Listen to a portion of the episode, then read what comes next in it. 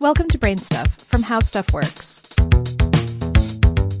Hey everyone, I'm Christian, and you, you stink. I mean, don't take it personally, pretty much everyone stinks, and pretty much everybody sweats too.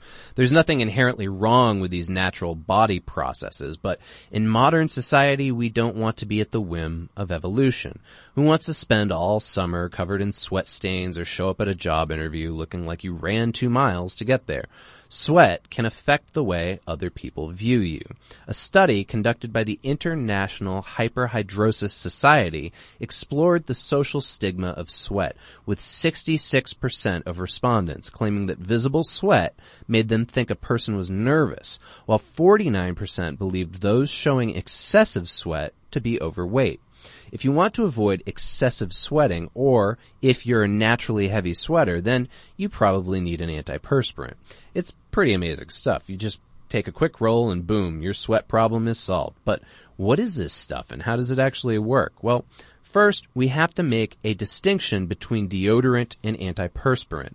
Deodorant targets bacteria under your armpits, making the skin there too salty or acidic to support bacteria responsible for your body odor.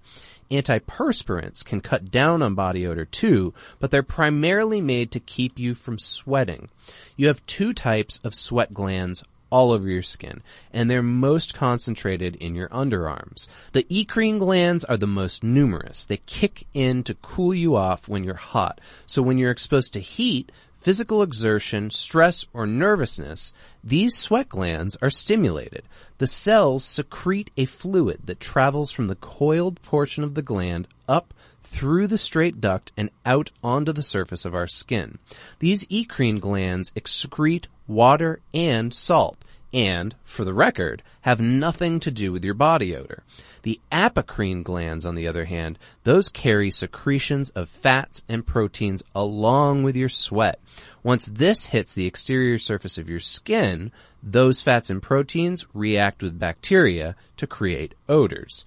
Antiperspirants have an active ingredient that gives them sweat blocking power. Typically, it's an aluminum based compound like aluminum chloride or aluminum chlorohydrate. When this ingredient gets into the duct leading to each sweat gland, the aluminum ions enter the cells lining the eccrine gland ducts. As the ions enter, water passes into the cells with them. As more water enters, the cells around the duct begin to swell.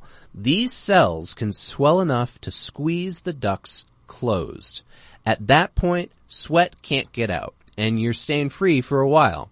Each cell can only draw in a certain amount of water, so eventually the concentrations of water outside and inside the cells reach equilibrium. When this happens, the water inside the cell begins to pass back out of the cell through osmosis, and the cell's swelling goes down.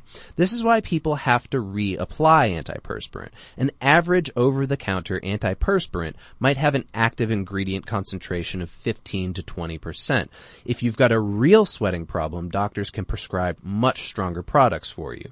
But will you want to take them? You see, antiperspirants aren't perfect. Some studies have claimed a link between breast cancer and antiperspirants, although for now that link remains inconclusive. There's another concern too.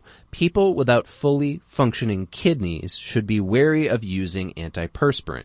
In the US, the Food and Drug Administration requires a warning label on all antiperspirants stating that people with kidney disease should consult a doctor before using them.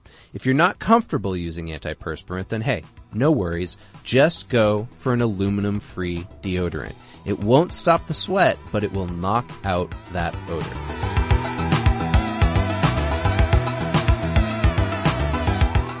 Check out the Brainstuff channel on YouTube, and for more on this and thousands of other topics, visit howstuffworks.com.